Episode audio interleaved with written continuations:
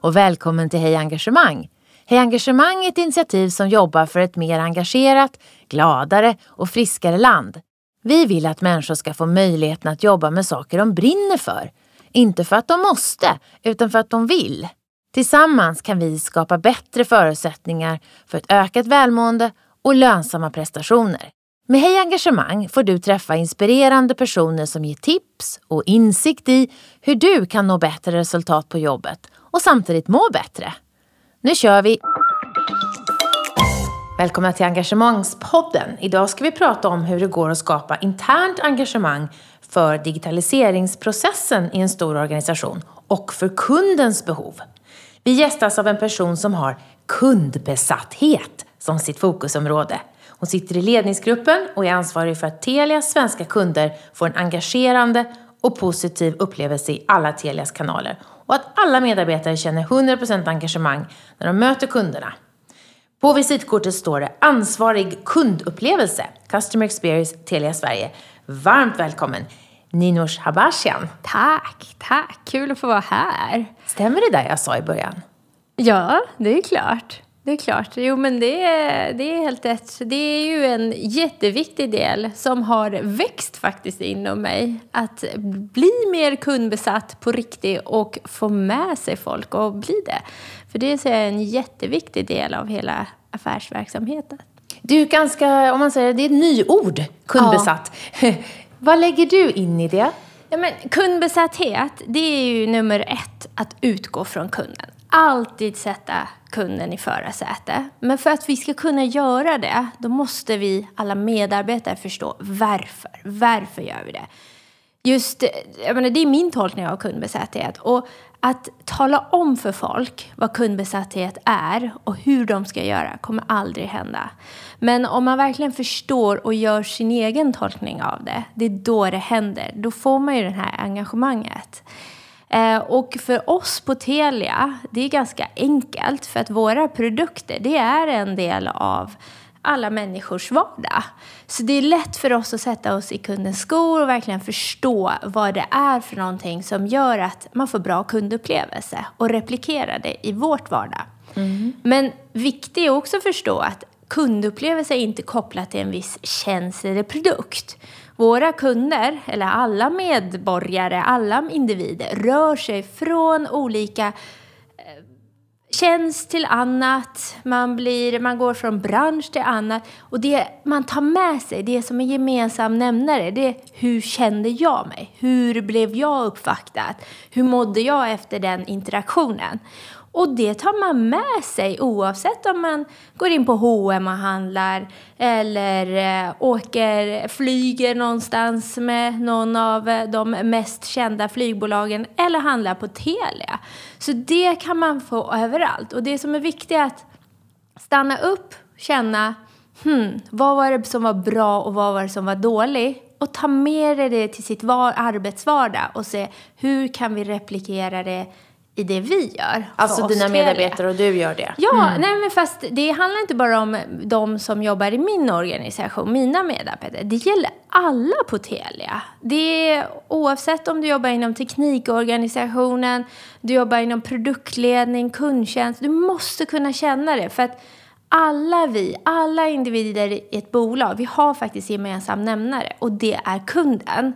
Och vi på något sätt så bidrar vi till den här kundupplevelsen av det jobb vi gör.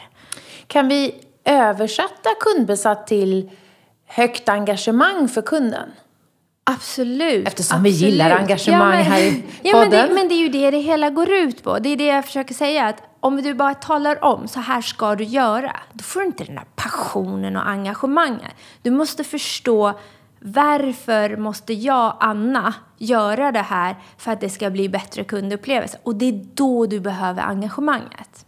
För att förstå ditt jobb, vad gör en, en kundchef eller en ansvarig för kundupplevelsen på dagarna? Ja, men jag kan dela det på tre olika områden. Nummer ett, det är ju det långsiktiga. Se till att vi erbjuder rätt produkter och tjänster, det som kunden vill ha till kunden. Men för att komma dit så behöver vi antingen skapa de här produkterna och tjänsterna från början på rätt sätt Och där kommer jag och mitt team in, hjälper till och är den här motorn och får igång hur vi tar fram nya tjänster och produkter baserat på kundens behov. Eller så är det faktiskt det lite tråkigare och jobbigare. Reparera de trasiga upplevelserna. Det är många företag som vet vilka de trasiga upplevelserna är. Man har insikterna. Men det tuffa blir att göra någonting åt det. Mm. Och det är en stor del av det vi gör. Och här krävs en rejäl pannben. Du måste vara ihärdig.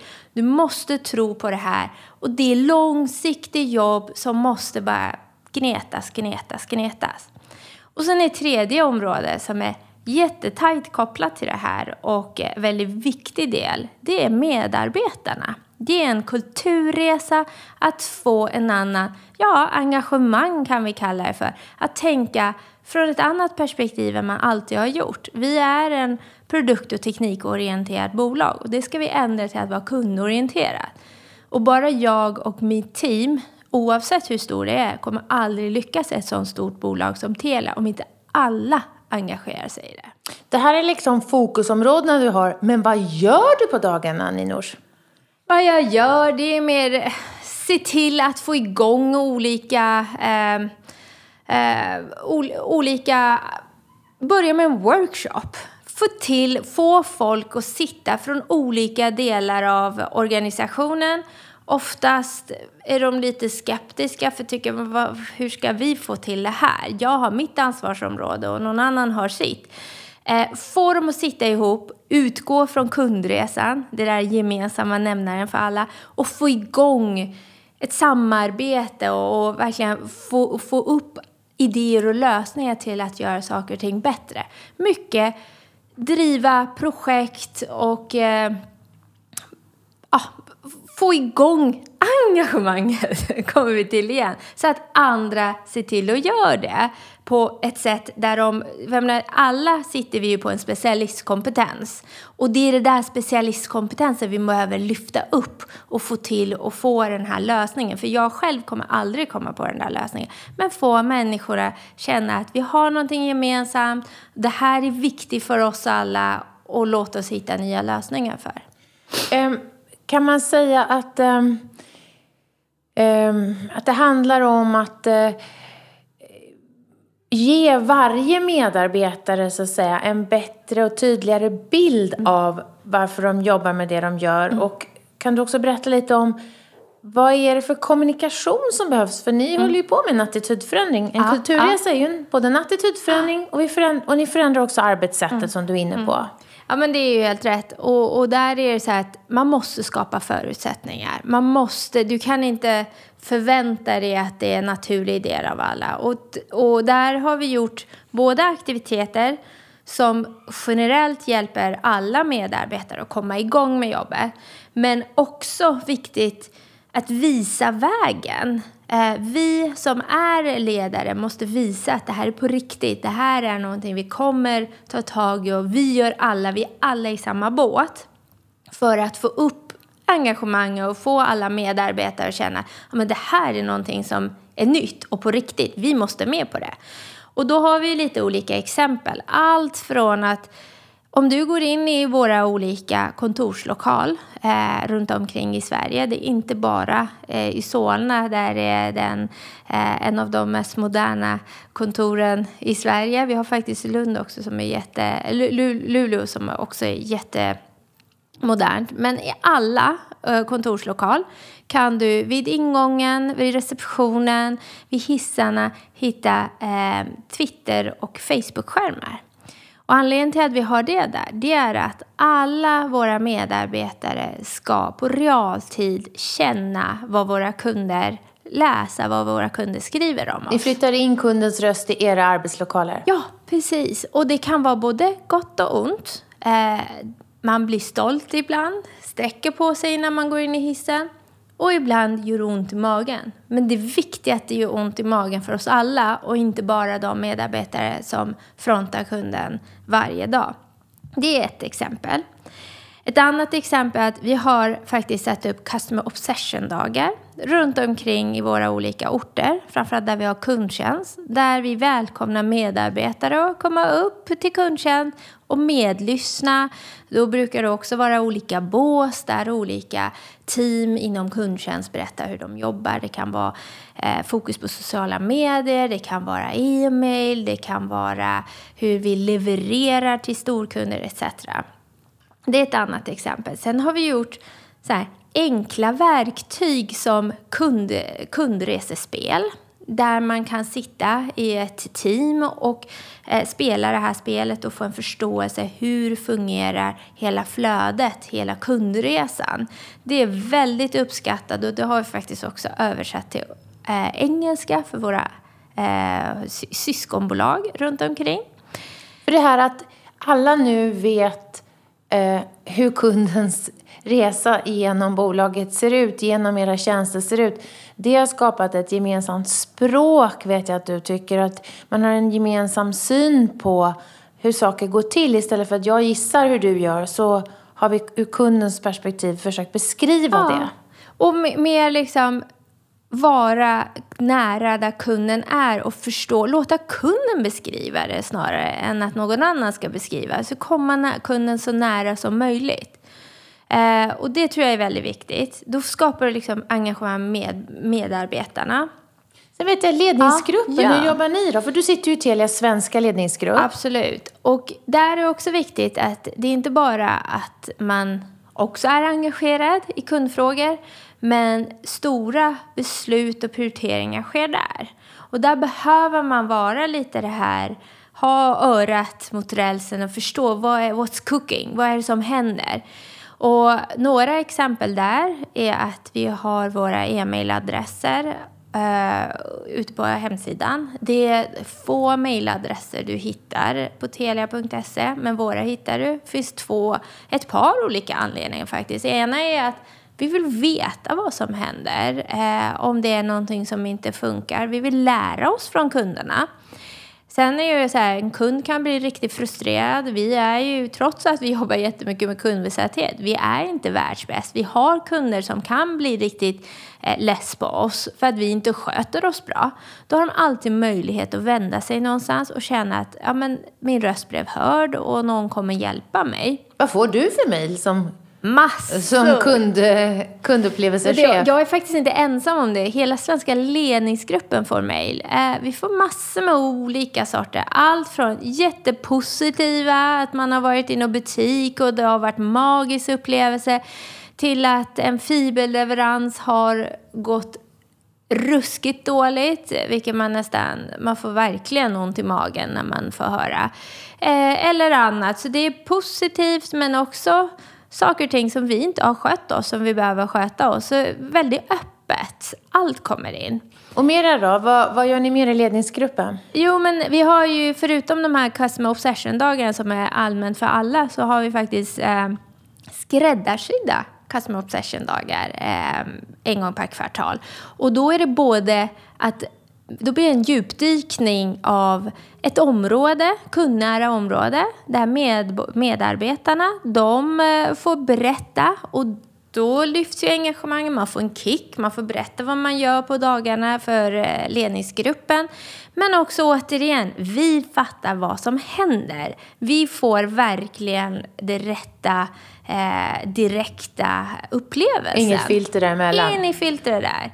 Jag har hört att ni också har lagt om agendan på ledningsgruppsmötet. Att ni börjar numera med ett kundvittne. Ja, eh, precis. Det kan ju vara, vi, vi har en sån här, en slott som heter eh, ja, Customer Experience, uh, Customer Insights. Och då är det allt från att det är kundens röst, då tar vi in en kund. Antingen är det en kundinsikt som vi läser upp eh, och hanterar det. Eller så har vi en, eh, spelat in. Eller så har vi live en stor företagskund som kommer in.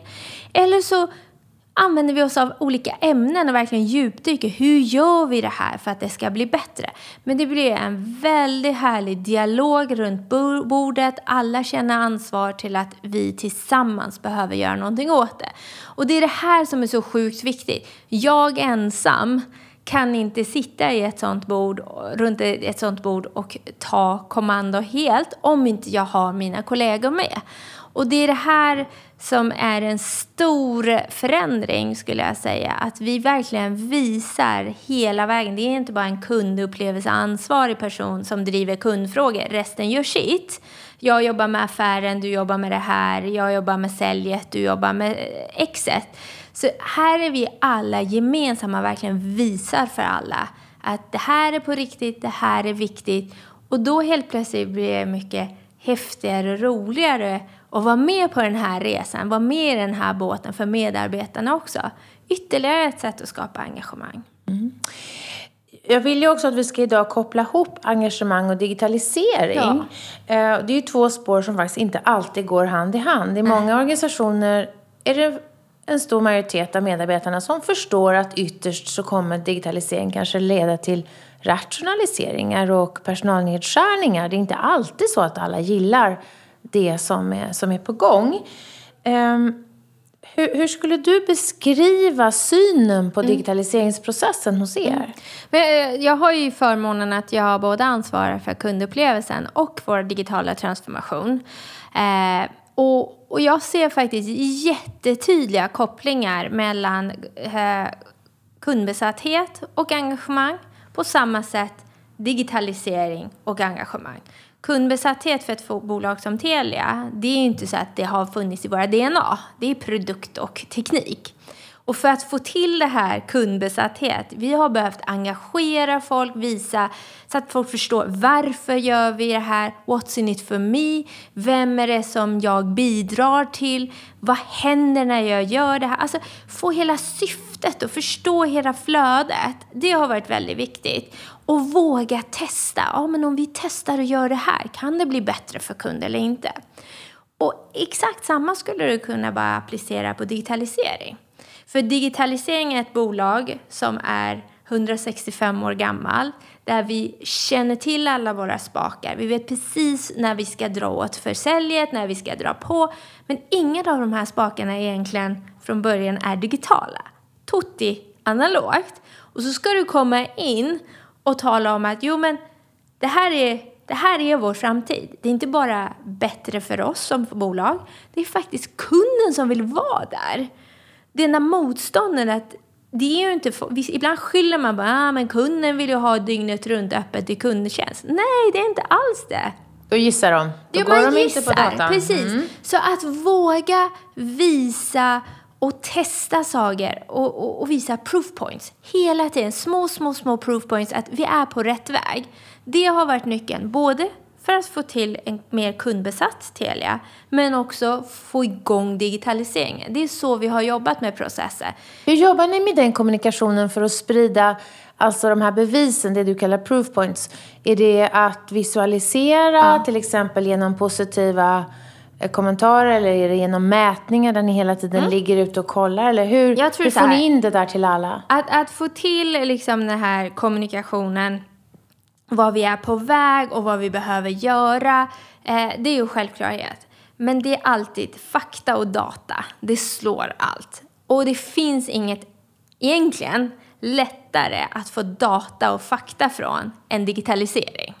Så här handlar det om att komma överens, vi brukar kalla det för Tiger Teams, att ha ett Tiger Team som går tvärs över organisationerna. Återigen, på samma sätt som kundbesatthet, det är inte bara våra digitala enhet som driver det här.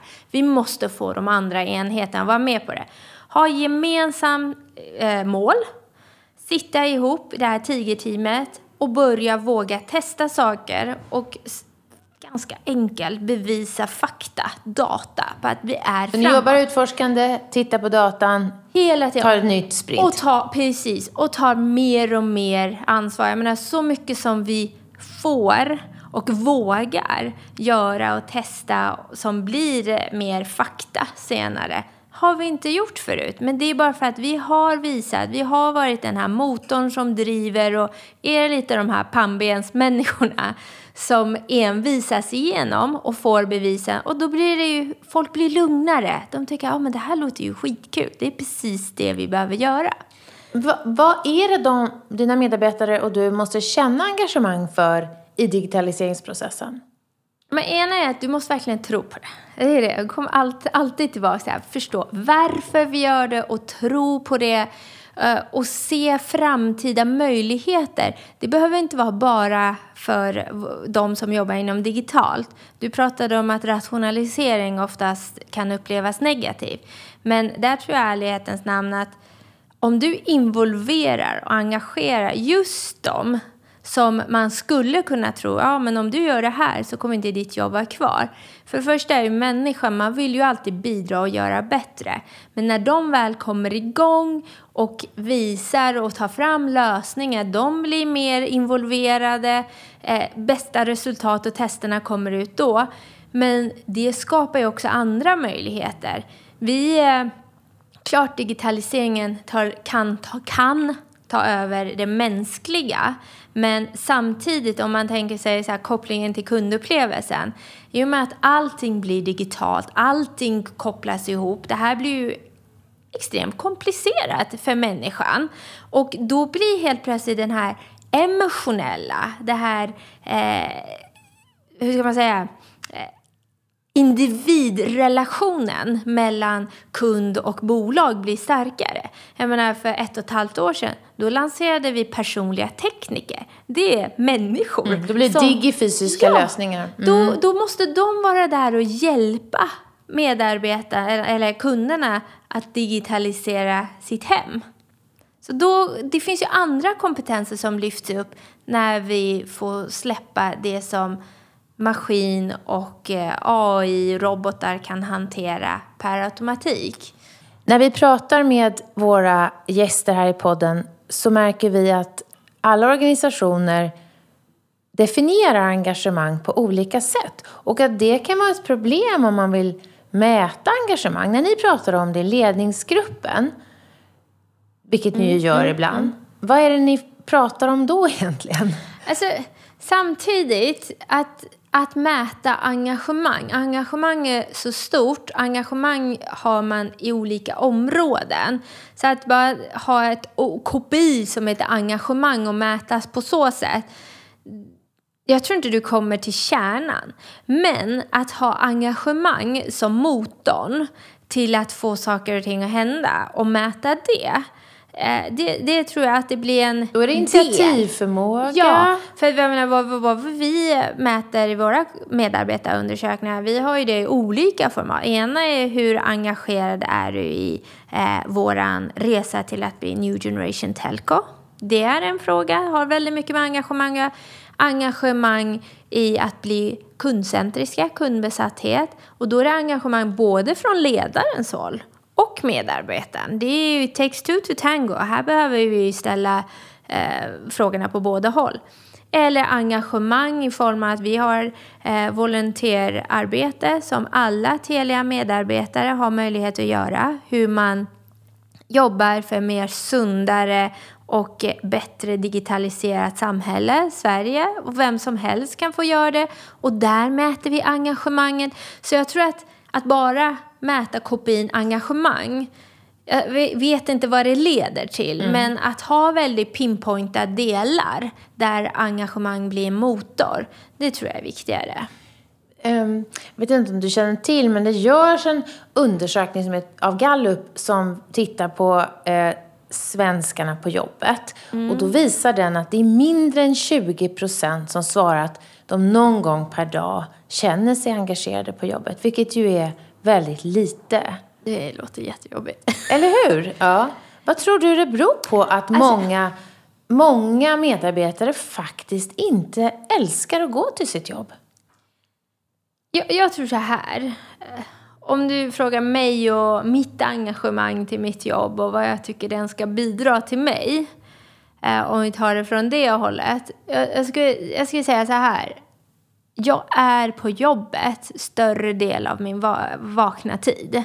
Jag umgås mer med mina kollegor än jag kan göra, tyvärr. Många. Men, det är ju det, vakna tiden. Och även om det skulle vara 8 till 17 så är ju det, det stora delen av vakna tiden på jobbet, än med familj och vänner. Och där tror jag också så här, jag tror att det, det, det, måste ge någonting. Det är inte bara ett jobb jag går till 8 till 17. Man måste känna att det jag gör är både någonting som bidrar till något mer än bara mitt jobb, till företaget, till våra kunder, till kanske till och med samhället. Och den kopplingen kanske företag ibland är svaga på att visualisera för, kund, eh, för medarbetarna. Men sen tror jag också att en annan viktig del, det är inte bara vad jag som medarbetare ger. Vad får jag? Och den är ju lika viktig. Har jag pluggat i ändå ganska många år och eh, tänker på mitt jobb mer än 8 till 5, vilket jag tror många gör nu för tiden. Vilket Ninors gör. ja, men det, det, det, finns ju fler, tror jag, nu för tiden som gör det. Man vill ha syfte med det. Man vill känna att men det här jobbet ger mig någonting. Det, eh, arbetslivet är lika viktigt som privatlivet blir det och, och jag menar, privatlivet inte funkar och då spricker äktenskapet. Arbetslivet inte funkar, då, då spricker det också. Och då tappar man engagemang i det första. Så det är jättetragiskt att höra att det är så få som känner det. Men jag tror det är jätteviktigt att både man själv känner till storyn, vad det kan bidra men, och får det här bidraget in till sig och sitt privata och arbetsliv.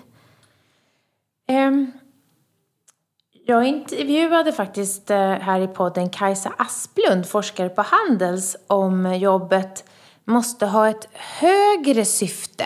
Alltså bidra mm. till någonting mer än bara lösa kundernas eh, utmaningar och problem. Alltså känna meningsfullt nästan jo. för hela ditt liv. Hur, ja, men det, är det så för dig? Ja, men det blir ju det. Och jag, menar, jag tänker ju, jag är jag. jag är inte eh, alltså ibland vill man ju, har man vissa sidor som blir starkare hemma mot barnen jämfört med på jobbet. Men innerst inne är det jag och jag måste må lika bra på jobbet som hemma. Och det är där det kommer det här, privatlivet, arbetslivet, det är lika viktigt och det måste känna att det finns ett syfte. Det måste ge mig någonting lite mer än det här, jag går till jobbet, jobbar, släpper det kommer hem och sen går jag tillbaks och så gör känna att man bidrar till någonting.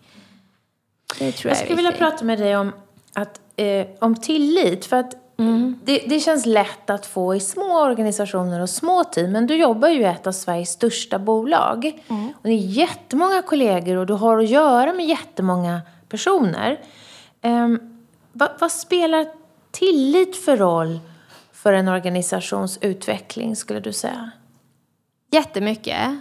Eh, jag tror att det är också en kommunikation av tydlighet och tillit. Jag tror båda behövs. Eh, om inte du är tydlig och talar om var ni är på väg, vad vi ska uppnå och ger ja, men storyn, hela varför, återigen, varför ska vi göra det här?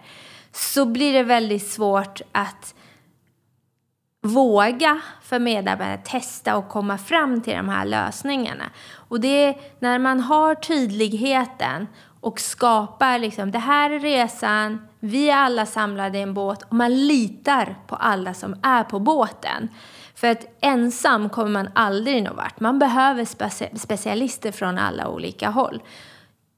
Och ge den här tilliten till dem och visar tydlighet var vi är på väg. Det är då det ökar, du ökar en transparens, att, eh, helt plötsligt mycket bättre atmosfär. Och vågar man ha Vad är det, det som blir bättre? Jo, men det blir ju både att du vet, okej, okay, det är dit vi ska, bra, då kan jag ta fram nya lösningar som eventuellt tar oss dit, inte alltid, men jag vågar komma fram med de här lösningarna. Så det främjar ett mod och ett utforskande Absolut. arbetssätt? Ja. Men vad är utmaningen då när man är så stor som organisation som ni är? När du kan inte känna alla kollegor, du kan inte veta vem alla är. Nej, men vad, någon... vad, vad, mm. vad bygger tillit i stora organisationer? Men, ja, jag tror att man bör, som allt annat, man måste ju börja smått och sen får det växa och växa. Och så tror jag också att bli lite mer personlig Alltså visa det här, var, var mer mänsklig som ledare. Att det är okej, okay, jag kan ha fel, jag har inte alla lösningar. Vi gör det tillsammans och skapar den här teamkänslan. Och oavsett om det är ditt direkta team eller något annat team. Men ha den här öppenheten och samla ihop gruppen. Det är då du skapar tillit. Och och det behöver inte alls, nu syftar jag verkligen inte på ens egna team för att vi behöver verkligen jobba tvärfunktionellt hela tiden. Men samla ihop gruppen, se det här varför, det här storyn, tydligheten i vad vi ska uppnå och tillsammans ha, ha en öppen, öpp, högt i tak och ha kul. Har ni kul i er ja. ledningsgrupp? Nu skrattar ja, Nina som är hela ja. ansiktet. Ja, men det är klart vi har. Och det, återigen, jobbar man en större del av sin eh, vakna tid så måste man ha roligt. Det är det som ger mig energi. Och det tror jag är jätteviktigt. Och det, det, det är inte bara i vår ledningsgrupp. Det är ju min ledningsgrupp, ledningsgrupperna eh, på olika områden. Och vi har faktiskt en så här, det är ingen så här rocket science-knep. Men knep som har spridit sig ganska mycket inom olika ledningsgrupper på Telia.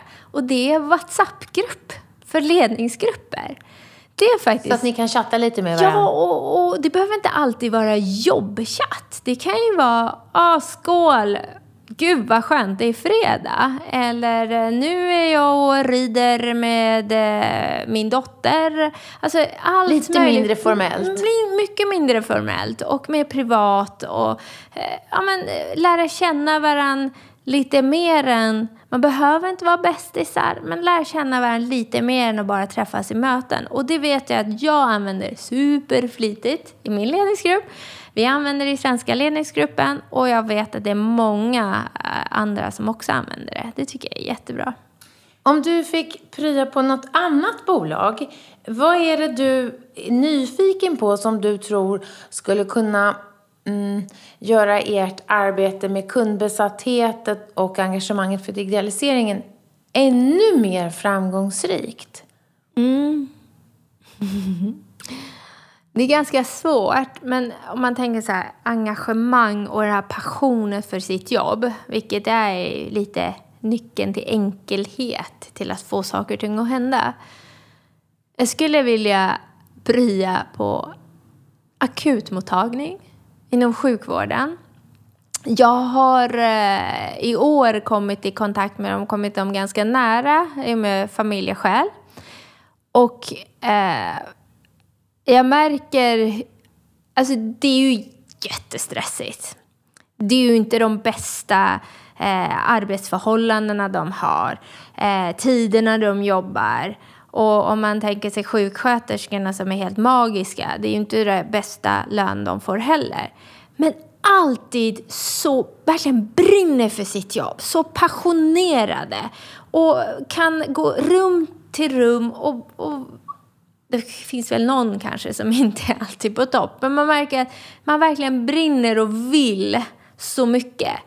Och att få lära sig hur man kan lyckas kombinera de här två. För att oftast har vi ju andra mycket bättre förhållanden. Det tror jag är viktigt, både för mig och många andra, att lära sig att ta med sig det till bolagen. Eh, ibland är vi lite eh, för eh, bekväma om man jämför med sånt arbetsförhållande. Du sa engagemang är nyckeln till enkelhet, för då vet jag vad jag ska göra utan att tänka efter, för att det är så självklart för mig. Det är en jättebra sägning. Jag har aldrig hört någon här i podden säga det förut, men för dig är det att då, då behöver du inga, inga instruktioner för att du har sånt högt engagemang så att du vet precis var du ska börja. Är det så du tänker? Ja, men alltså för mig är det så här, jag har ju haft många olika jobb eh, och haft, varit i industrin och kommit till telco. Det är ju nya saker för mig hela tiden. Men för att jag ska lyckas och känna att nu, nu jag, jag måste göra det till mitt.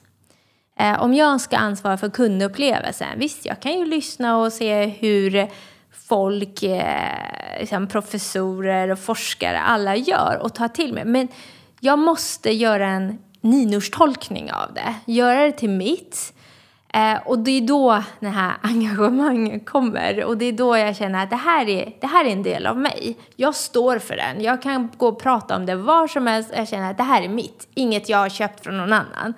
Och det, då går det så mycket enklare. Då får jag med mig människor och folk tror på det. Jag visar. Alltså det, det, blir, det blir på riktigt.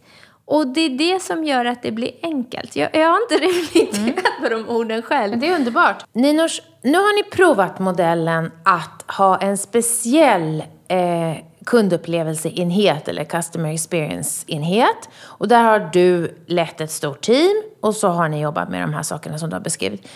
Men nu ska ni eh, förändra arbetssättet mm. och jobba mer decentraliserat. Kan du beskriva både varför och hur ni tänker jobba? Jo, men hela grunden till varför vi drog ihop ett gäng. Vi, började började, det är inte så att vi skapade från scratch. Vi har jobbat med kundupplevelsen på Telia länge och vi har gjort riktigt, riktigt bra grejer. Men i och med att jag tror att det här är en symptom som finns i många stora bolag. Vi är så stora så blir det ju att har du ansvarsområde som börjar och slutar någonstans så gör du bästa inom det ansvarsområde. Och tyvärr hamnar ju kunden lite mellan stolarna till nästa. Det blir olika arbetssätt. Det blir olika för att du, kunden upplever en helhet. Ett exempel för att göra det enkelt att förstå. Du kan ju erbjuda världens bästa upplevelse när du går in i en butik och känner att jösses, jag fick världens bästa deal, det här är grymt, älskar Telia. Så kommer du hem och tjänsten inte upplever de förväntningar du hade då kan du ju, då försvinner hela det här kärleken och eh, eh, bästa deal-känslan. Och för att få ihop den här helhetskänslan och få en struktur och tydlighet hur vi jobbar, vilka processer vi har för att förbättra, mäta och så. Då behövde vi få ihop det här teamet till ett. Och då skapade vi Custom Experience-enheten. Men nu märker vi ju att Förut var vi ju tvungna, vi som var i enheten, lite sälja våra idéer. Vi behövde lobba in det och få med oss. Det var jättetufft. Och visa på betydelsen av kundinsikter. Och visa hela tiden på proofpoints. Men nu, nu har det blivit jag säger inte att vi är helt där, men det är en mer naturlig del av det vi gör.